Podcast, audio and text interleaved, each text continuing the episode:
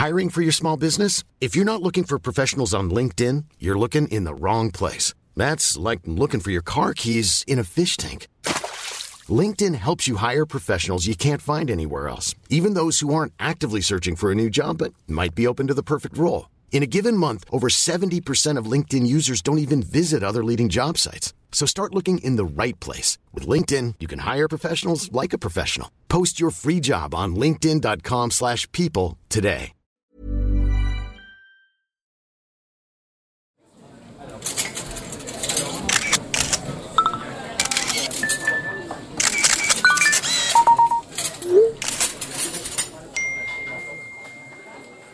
Le week-end dernier, je suis allée dîner avec mon ami Quentin chez Double Dragon, l'un de mes restaurants préférés, à Paris. C'est juste à côté de chez moi, dans le 11e arrondissement. Ce que je trouve cool là-bas, c'est qu'il y a toujours plein de gens que je connais et que je sais qu'on peut y manger jusqu'à super tard. Les cuisines sont ouvertes sur le reste de la salle et les chefs préparent des plats mais du futur, entre l'Orient, l'Asie et l'Occident, genre bao frit au comté, épinards aux œufs crus battus en mousse, huîtres fraîches aux cinq poivres. Chaque fois qu'un plat débarque sur la table, on se frotte les yeux, les mains, on salive d'avance, rien qu'à la vue de toute cette bonne nourriture. Oh, ça c'est beau. Le bao frit au comté qui vient d'arriver. C'est euh, la façon dont c'est présenté, c'est juste deux petites boules. Pour avoir déjà goûté l'intégralité de la carte, c'est un endroit où tout est bon, mais aussi où tout est beau. Quand je vais là-bas, je ne peux absolument pas m'empêcher de tout prendre en photo et même de faire des vidéos de ce que je vais manger pour les mettre en story sur Instagram. Autour de moi, je vois aussi des clients qui soulèvent carrément l'assiette pour la porter au niveau de leurs yeux et observer de plus près une couleur, une texture, avant de se jeter dessus et de tout dévorer. Du coup, j'ai demandé aux serveurs qui s'occupaient de nous si l'esthétique des plats était quelque chose d'important pour eux et si les clients du restaurant avaient l'habitude de prendre leurs plats en photo.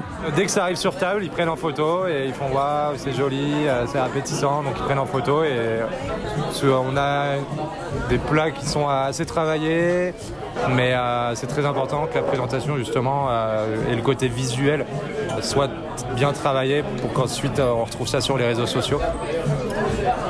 Pour moi, quand c'est simplement présenté et joliment fait, sans en faire trop, c'est là où on sait que le produit va être super bon. Du coup, j'ai la bouche pleine. Pour ce neuvième épisode de Manger, je me suis donc intéressée à la question du beau dans nos assiettes. Pourquoi accordons-nous tant d'importance à la façon dont est présentée la nourriture que l'on va manger? Comment le marketing et la publicité sont-ils parvenus à rendre le beau aussi important que le bon? Et pourquoi avons-nous tendance à partager sur les réseaux de jolies photos de ce que l'on mange? Je m'appelle Lauriane Melière, je suis journaliste, j'adore manger, mais surtout, j'adore vous en parler.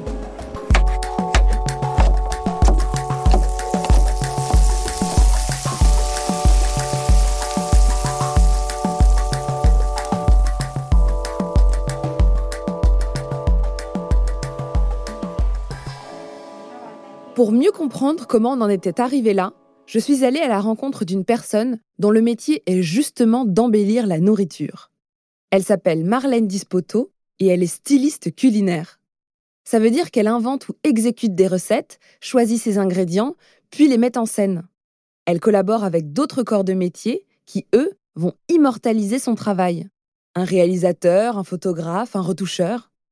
Elle a déjà travaillé pour Picard, Ikea, Quick ou Fauchon, mais aussi les éditions Hachette, Marabout ou Ducasse. C'est grâce à elle que vous voulez absolument tester cette incroyable recette de patates douces rôties, aperçue au détour des pages d'un livre de cuisine et dont les photos vous ont donné super faim. Et c'est encore elle qui sait comment mettre en scène le burger d'une célèbre chaîne de fast-food pour qu'il nous donne envie, même quand on sait qu'on n'aura jamais le même dans la vraie vie. Oui, c'est nous. Ok, à tout de suite.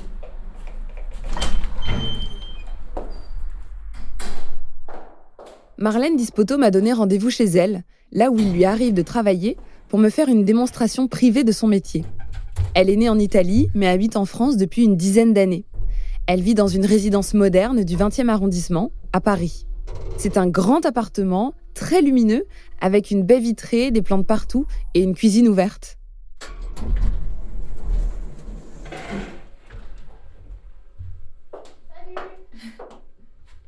Salut Salut quand je suis arrivée, j'ai vite compris que tout tournait autour de la cuisine, là où elle prépare ses plats. Entre le frigo, la table de cuisson, le plan de travail, les étagères à épices. Il y avait de grands sacs avec plein de vaisselle de toutes les tailles et de toutes les matières. D'autres avec des bouts de nappe, des serviettes de table, et puis aussi des fonds de plusieurs couleurs, des planches, un rouleau de lino imprimé, et même, posé contre un mur, une porte en bois peint qu'elle avait chinée. Tous ces éléments lui servent de décor pour mettre en scène ses préparations, avant de dresser la nourriture en elle-même. Du choix de la recette, en passant par la cuisson des ingrédients, la conception du décor et le dressage de l'assiette, j'ai eu la chance d'assister à ce que le commun des mortels, dont je fais partie, ne voit jamais. Les coulisses du stylisme culinaire. Et qu'est-ce que tu as prévu comme euh, recette euh? Écoute, tu voulais faire euh, des petits euh, des poulets. Pour ça, Marlène Dispoto a décidé de préparer une recette de son invention pour me montrer comment elle travaillait. Parce que la saison s'y prêtait et qu'elle trouvait les couleurs harmonieuses, elle a choisi de faire des blancs de poulet farcis avec des légumes d'hiver. Juste des petits légumes verts sautés. Et j'ai trouvé un truc euh, que j'adore et qui est génial. C'est des petites euh, fleurs de, des choux de Bruxelles. Ah, C'est beau. Ça fait plus de dix ans que Marlène Dispoto est styliste culinaire. Quand je lui ai demandé comment elle avait choisi ce métier, elle m'a répondu qu'elle avait toujours été passionnée par la bouffe, comme elle dit. Et que quand on aime manger, on aime aussi partager, et donc faire en sorte que ce soit bon, et si possible, beau. J'ai voulu savoir comment elle faisait pour cuisiner en se concentrant non pas sur le goût, mais sur l'aspect final de son plat, pour qu'il soit le plus beau possible. Euh, pour euh, préparer la viande pour qu'elle n'ait pas l'air trop sèche, ce genre de choses Euh, j'ai besoin d'aller cuire pas mal jusqu'au bout parce que je vais l'ouvrir. Ça, c'est sûr. Parce que sinon, dans une photo, comment tu vas voir qu'il y a une farce à l'intérieur? C'est obligé de couper. Mais euh, là, si tu dois l'ouvrir, c'est clair que s'il est rosé, trop rosé à l'intérieur, en plus que c'est du poulet, c'est pas top.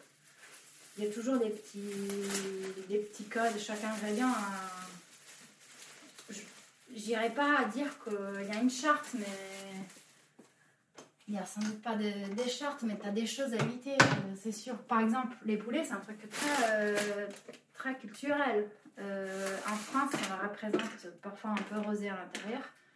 En, Italie, jamais, la- aux États-Unis, jamais dès la vie, tu montres de la volaille pas cuite. C'est, c'est, vraiment culturel. Ça me dégoûte. En Italie, ça me dégoûte. Le goût, comme la beauté, sont des concepts subjectifs qui prennent racine dans nos cultures. Selon son éducation, son âge ou son groupe d'appartenance, on ne perçoit pas les choses de la même façon. C'est pour ça que Marlène, qui a grandi en Italie et y a donc forgé ses références culinaires, a beaucoup de mal à concevoir qu'un magret de canard rosé puisse nous sembler appétissant, à nous, Français. Aux États-Unis, par exemple, culturellement et historiquement, la viande de volaille est servie bien cuite et surtout pas rosée, encore moins saignante. On explique ça par le fait qu'une viande de volaille mal cuite peut être porteuse de salmonelle, mais surtout parce que la population américaine y est plus sensibilisée. De manière générale, aux États-Unis, on mange moins de viande saignante, mais aussi moins de fromage au lait cru qu'en France, car la moisissure d'un fromage et la fermentation ne font pas partie de leur culture culinaire. Je suis même tombée sur des forums d'Américains à Paris qui débattaient pour savoir s'il était vraiment sans danger de consommer du magret de canard saignant dans nos brasseries. Une preuve de plus que notre appétit à la vue de certains aliments est façonné par notre culture. Marlène Dispoto passe ensuite à la préparation de sa garniture pour accompagner ses blancs de poulet farcis. Elle épluche d'abord une gousse d'ail, puis ses carottes.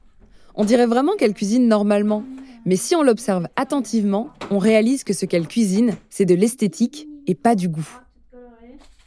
Ce sont des carottes, ça on dirait Mais elles sont si petites. J'ai jamais vu. euh, C'est vraiment une découverte d'aujourd'hui. J'aurais bien aimé qu'elles aillent des, des petites euh, fans. Les, les trucs classiques, par exemple, on oublie tout le temps les sels parce que tu ne vois pas les sels. Donc, euh, ou, euh, ou les légumes, euh, les légumes vertes, par exemple, euh, on les blanchit d'abord avant de les mettre dans les plats. Si tu as un sauté ou je ne sais pas quoi, tu fais les sautés, la viande et les oignons comme tu ferais ta recette normale. Et ensuite, tu,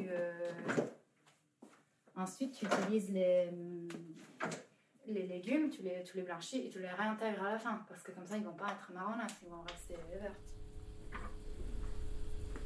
Et on va dire que t'es bien. Pour cuire son poulet, Marlène Dispoto le retourne toutes les 5 secondes dans sa poêle, en pressant dessus avec une spatule pour qu'il grille uniformément et pas plus d'un côté que de l'autre. Pendant la cuisson, on a continué notre conversation.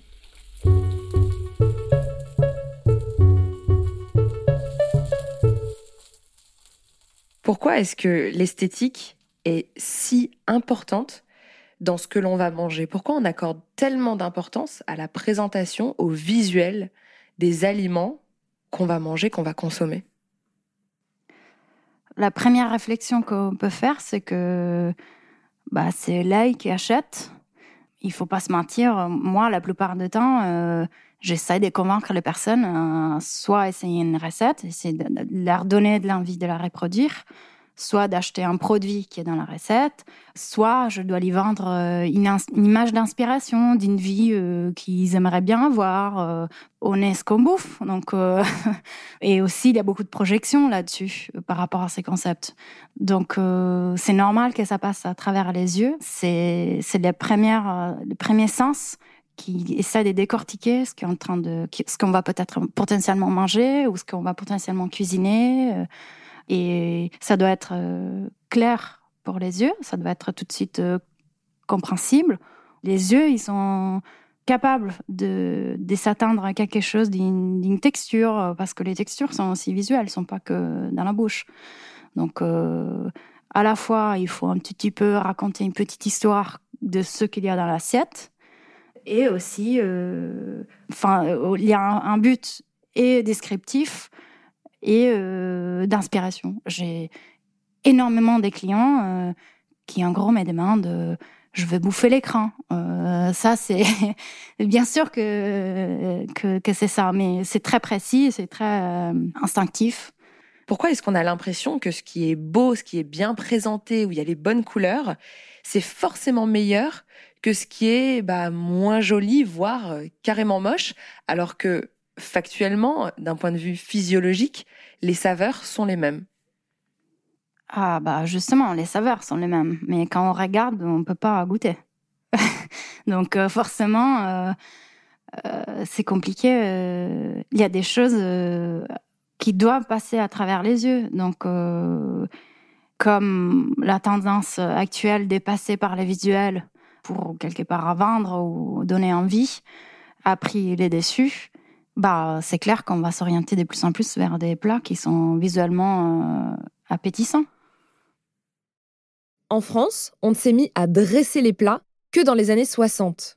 Dresser, ça veut dire présenter le contenu d'une assiette de manière à ce qu'il donne envie. Avant ça, ce n'était pas le beau qui prévalait, mais bien le goût, quand on avait la chance de manger varié et à sa faim, comme chez les nobles. Au XIXe siècle, une nouvelle génération de chefs ouvre les premiers grands restaurants. Dans ces établissements, ce sont des serveurs ou des maîtres d'hôtel qui découpent les viandes et préparent les poissons en salle pour les servir aux clients. Ce qui veut dire que les chefs, qui restaient en cuisine, n'avaient pas leur mot à dire quant à la façon dont étaient présentés leurs plats. Quelques décennies plus tard, au XXe siècle, les restaurants se sont multipliés et sont aussi devenus plus accessibles. C'est là qu'est né le service à l'assiette, où le chef et sa brigade préparent et dressent chaque portion de nourriture en cuisine. À partir de là, les chefs se distinguent par les saveurs de leurs plats, mais aussi par la direction artistique de leurs assiettes. On voit alors émerger plusieurs tendances en matière de dressage, comme les compositions graphiques presque équilibristes du chef étoilé Jean-François Piège dans les années 90, ou encore la cuisine moléculaire des années 2000, avec des plats étranges fumant d'azote liquide. Mais si tout ça a été rendu possible, c'est aussi parce que la cuisine s'est allégée et que l'on s'est progressivement éloigné des plats de viande en sauce, des terrines et des pâtés pour privilégier des recettes plus fraîches, plus novatrices, dont les textures, plus techniques, pouvaient s'inspirer d'autres pays. Voilà pour la parenthèse historique. En sachant tout ça, j'ai donc demandé à Marlène Dispoto si certains plats étaient plus difficiles à mettre en scène et donc à dresser que d'autres. Un des choses que j'ai craint personnellement, c'est la viande en sauce parce que c'est tout raplapla, c'est souvent un peu marronasse. Euh, c'est, pas que j'ai craint euh, en termes des parce que j'adore ça. Euh, et j'ai passé, je pense, trois mois de ma vie euh, à essayer de cuisiner les bœufs bourguignons parfaits parce que j'adore ça. Mais c'est effectivement, on se retrouve dans l'assiette avec un truc marron, une texture de viande qu'on comprend pas forcément parce qu'elle est recouverte de la sauce. Donc, euh, même si on sait très bien que c'est un truc euh, qu'on kiffe, visuellement, euh, prendre en photo, c'est pas évident. C'est donner envie encore moins. Donc, on essaye de, voilà, détourner des petites astuces, apporter des petites des petites touches, peut-être un peu plus fraîches, peut-être un peu plus. On essaie de lui donner une, une, forme un peu plus, de la présenter de façon un peu plus harmonieuse.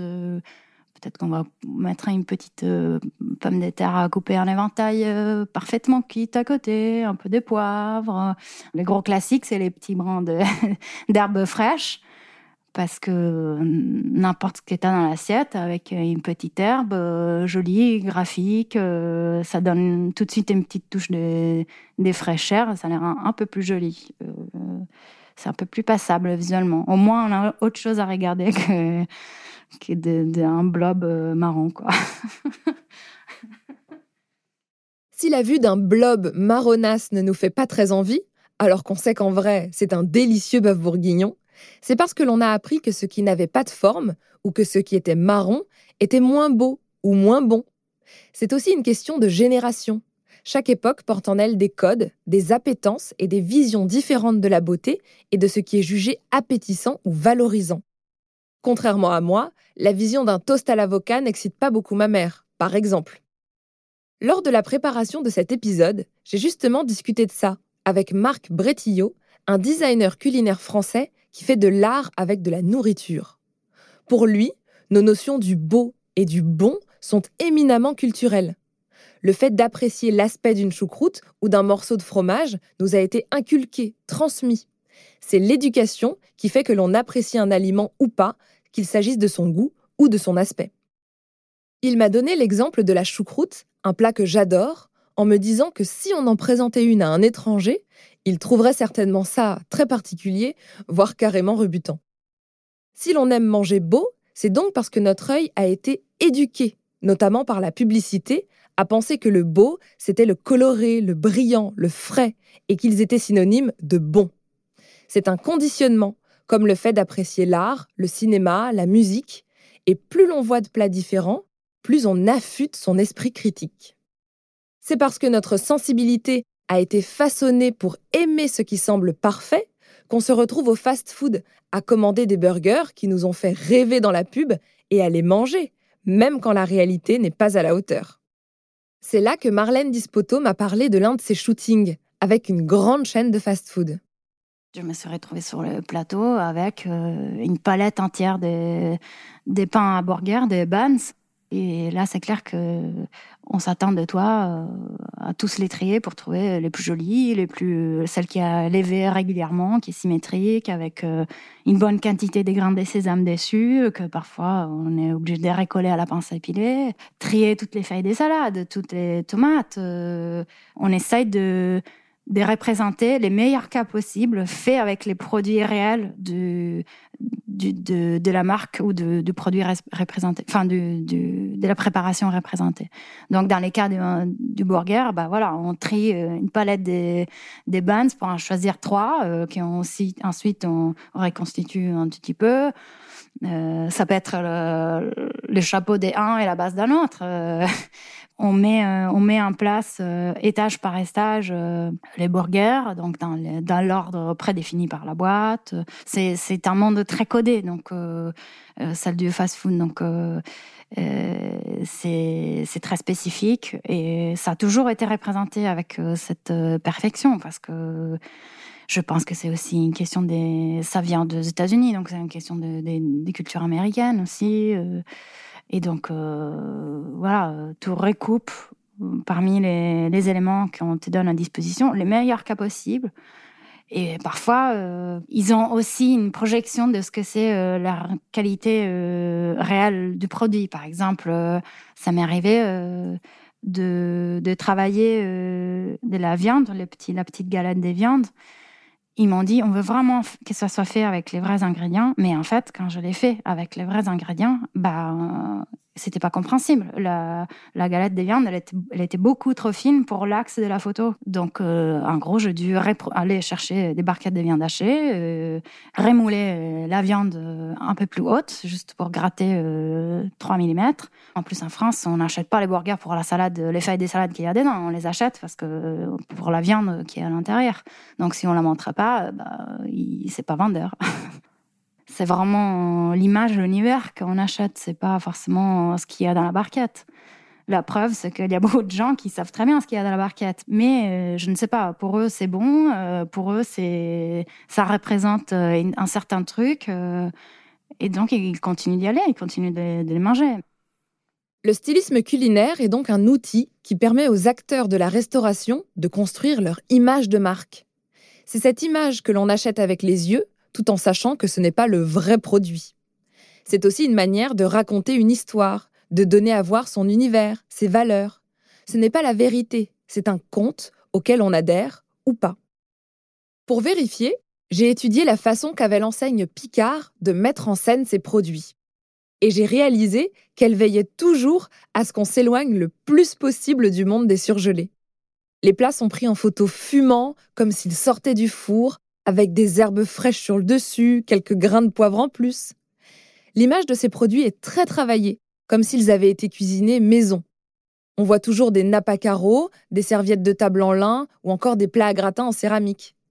Cette présentation est faite pour nous faire déculpabiliser, pour nous faire oublier qu'en vrai, on est en train d'acheter des sacs en plastique imprimés remplis de nourriture congelée, et dont on sait, au fond, que ce sera pas très beau à regarder quand ça sortira du sachet.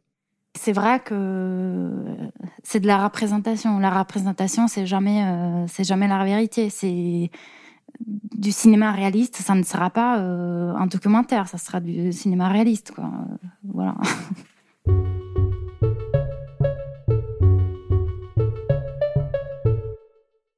Quand un plat se présente à moi, mon premier réflexe, c'est souvent de le prendre en photo. Parce que j'ai envie de m'en souvenir ou parce que je le trouve beau, mais aussi parce que j'ai envie de montrer à mon entourage où je suis, ce que je mange et avec qui.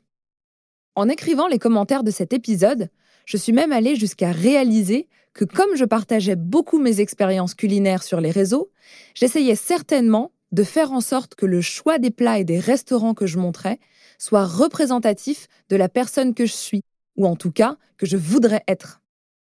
Dans une étude de mars 2019, commandée au cabinet OpinionWays par le festival culinaire parisien Taste of Paris, j'ai réalisé que j'étais loin d'être la seule à photographier mes plats.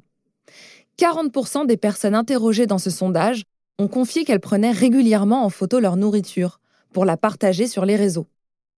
Et quand je vois la façon dont se comportent les personnes des restaurants que je fréquente, je ne suis pas vraiment étonnée par ce chiffre. Mais du coup, ça voudrait aussi dire que nous sommes plus critiques et qu'on entraîne notre œil à rechercher ce qui est le plus visuel, le plus sexy, le plus appétissant. Un peu comme si on devenait, nous aussi, les stylistes culinaires ou les publicitaires de nos propres vies. J'ai parlé à Marlène Dispoto d'un dossier que je nourris sur Instagram et dans lequel j'archive toutes les photos de nourriture qui me donnent envie ou qui m'hypnotisent.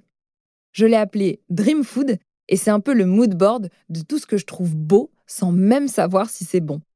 Est-ce que tu as regardé euh, ces dossiers-là et tu as trouvé euh, des choses dedans que tu t'es dit, mais comment j'ai pu taguer ça? Oui, complètement, parce qu'en fait, je l'ai depuis, ça fait deux ans. Et il y a des trucs que je taguais avant qui étaient, euh, ouais, qui étaient. Aujourd'hui, ça me fait plus du tout rêver. Des plats de macaroni au fromage qui dégoulinent et tout. Aujourd'hui, ça me m'écœure. Des Buddha Bowl euh, incroyables avec euh, de la patate douce un peu grillée, alors que je ne suis même pas fan de patate douce. J'aime pas trop ça. Mais en photo, je veux bien. Tu fais ça à travers un outil qui est Instagram. Qui... Et le but de cet outil, c'est que toi, tu consommes des images visuellement c'est pas, c'est plus de la bouffe, c'est de la représentation de la bouffe. C'est pas la même chose. Et aussi, je trouve tout à fait euh, normal que les gens puissent s'exprimer à travers euh, leur représentation de, de bouffe aussi. Parce que aussi, au contraire, par exemple, du, design et de la mode, bah, tout le monde bouffe. Donc, euh, tout le monde s'intéresse à ce qu'il bouffe, à peu près. Enfin, et puis surtout, ça coûte moins cher, dans le sens où euh, c'est beaucoup plus compliqué de s'offrir un, sac euh, Prada que qu'une une bonne pièce de viande chez un bon boucher. c'est beaucoup moins cher. Et puis, ça, ça fait appel à tout le monde. Toutes les situations des vies, la campagne, la, ville on mange tous. Donc, euh, c'est normal que, bah, comme cette euh, envie de se représenter constamment euh, fournie et poussée par les réseaux sociaux, ça me semble un lien plutôt immédiat que ça soit fait avec la bouffe, qui est une, on va dire une discipline que tout le monde côtoie. À ce stade de notre rencontre, la recette de Marlène Dispoto était presque prête et elle pensait déjà à la façon dont elle allait mettre en scène son assiette.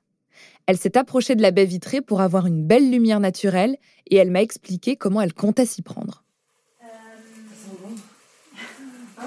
là, par exemple, je pense que je vais mettre euh, à côté de la fenêtre parce que euh, il va falloir s'en servir de la lumière naturelle. Et bon, comme j'ai de la vaisselle, par chance, de la vaisselle d'été, euh, je pense que c'est sur les bétons cirés qui est sur le sol, mais normalement, j'ai des planches, j'arrive. Hein. Marlène éteint la plaque, range ses ustensiles, s'essuie les mains. Ça sent ultra bon, il est 13h et j'ai pas encore déjeuné. Beau ou moche, à ce moment-là, je pourrais dévorer tout ce qu'elle a préparé. Sauf qu'elle doit d'abord choisir la vaisselle qui racontera l'histoire de son plat. Dans un sac, elle s'est mise à trier des assiettes, à étudier les couleurs des fonds et même du sol. Elle m'a aussi parlé de l'importance des couverts qu'il ne fallait surtout pas négliger. Comment tu fais pour choisir la vaisselle qui va bien? J'ai des objets avec, des couleurs estivales. J'avais pas encore rangé. J'ai des assiettes. J'ai aux États-Unis des couleurs un peu euh, tropicales, un peu vacances, euh, parce que euh, carrément c'était un boulot que j'ai fait en fin décembre et, ça doit sortir l'été prochain. J'ai des sacs avec plein couverts différents, toujours la proportion des, fourchettes et des couverts, c'est pas forcément tout le temps. il faut toujours trouver des trucs bien proportionnés par rapport à ce que tu fais parce que ça peut donner un, rapport d'échelle, surtout avec l'optique euh, de la caméra, ça peut donner un, rapport d'échelle qui, est faussé. Mm. Si tu as une fourchette trop grande, tu vas avoir l'impression que. Le plat est tout petit. Le plat est tout petit, euh, voilà, c'est des trucs. Euh... Euh, est-ce que j'ai mis le pain Là, le pain, il va servir à quoi? Juste à amener de la vie. Parce que si je te mets une assiette Là, au milieu de la scène, je te mets rien autour, pas un verre, à part du. C'est. C'est faux. Hmm.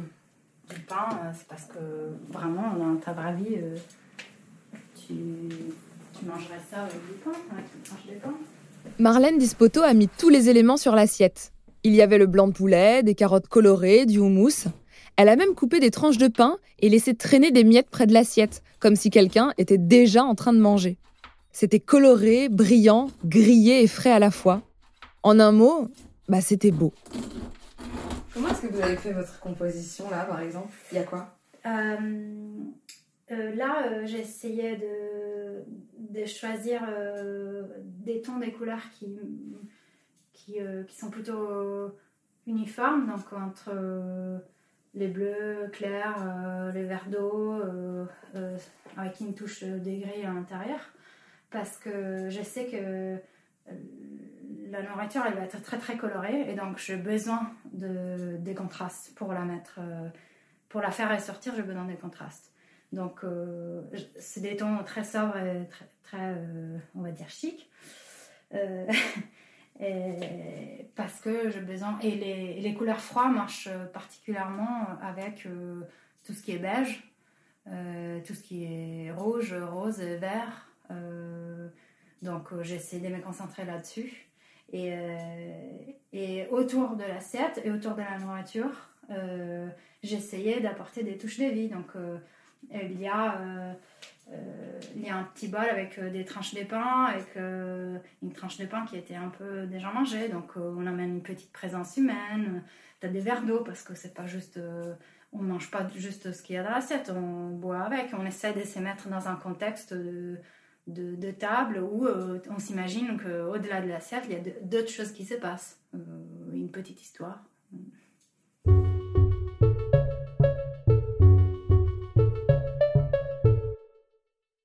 Grâce à l'expérience de Marlène Dispoto, on sait désormais pourquoi nous sommes tellement soucieux de la façon dont sont présentés les aliments que nous allons manger.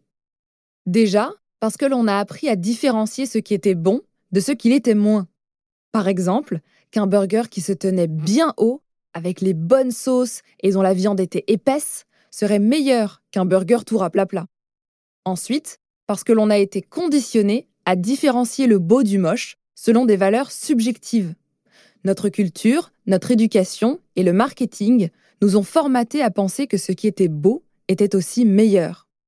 Meilleur à manger, mais aussi meilleur à montrer, parce que manger beau, c'est se mettre en scène soi-même. Avec les réseaux sociaux, on montre que l'on a du goût, que l'on apprécie des aliments plus ou moins rares et dressés plus ou moins artistiquement. C'est un peu comme accrocher un tableau chez soi. Il nous plaît à nous, mais il montre aussi aux amis que l'on invite la personne que nous sommes, ou à laquelle nous nous identifions.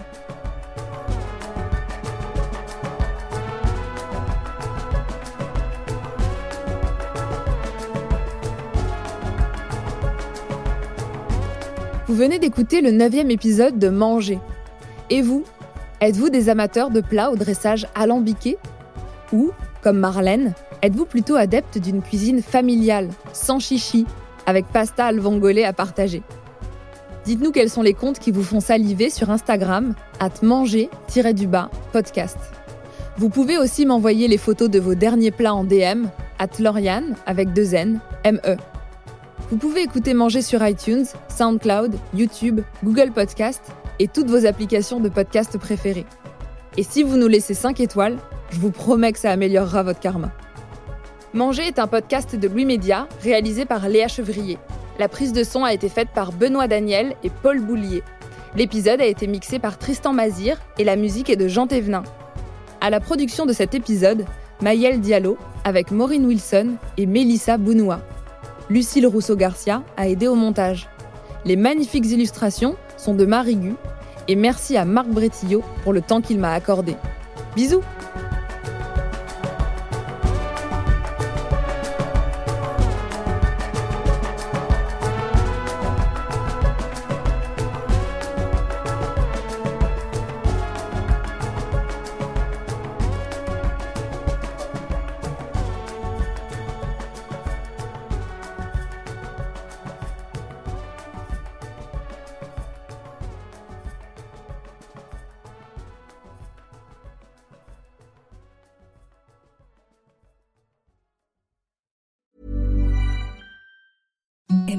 the softest sheets you've ever felt. Now imagine them getting even softer over time. That's what you'll feel with Bowl and Branch's organic cotton sheets. In a recent customer survey, 96% replied that Bowl and Branch sheets get softer with every wash. Start getting your best night's sleep in these sheets that get softer and softer for years to come. Try their sheets with a 30-night guarantee. Plus, get 15% off your first order at bowlandbranch.com. Code BUTTERY. Exclusions apply. See site for details.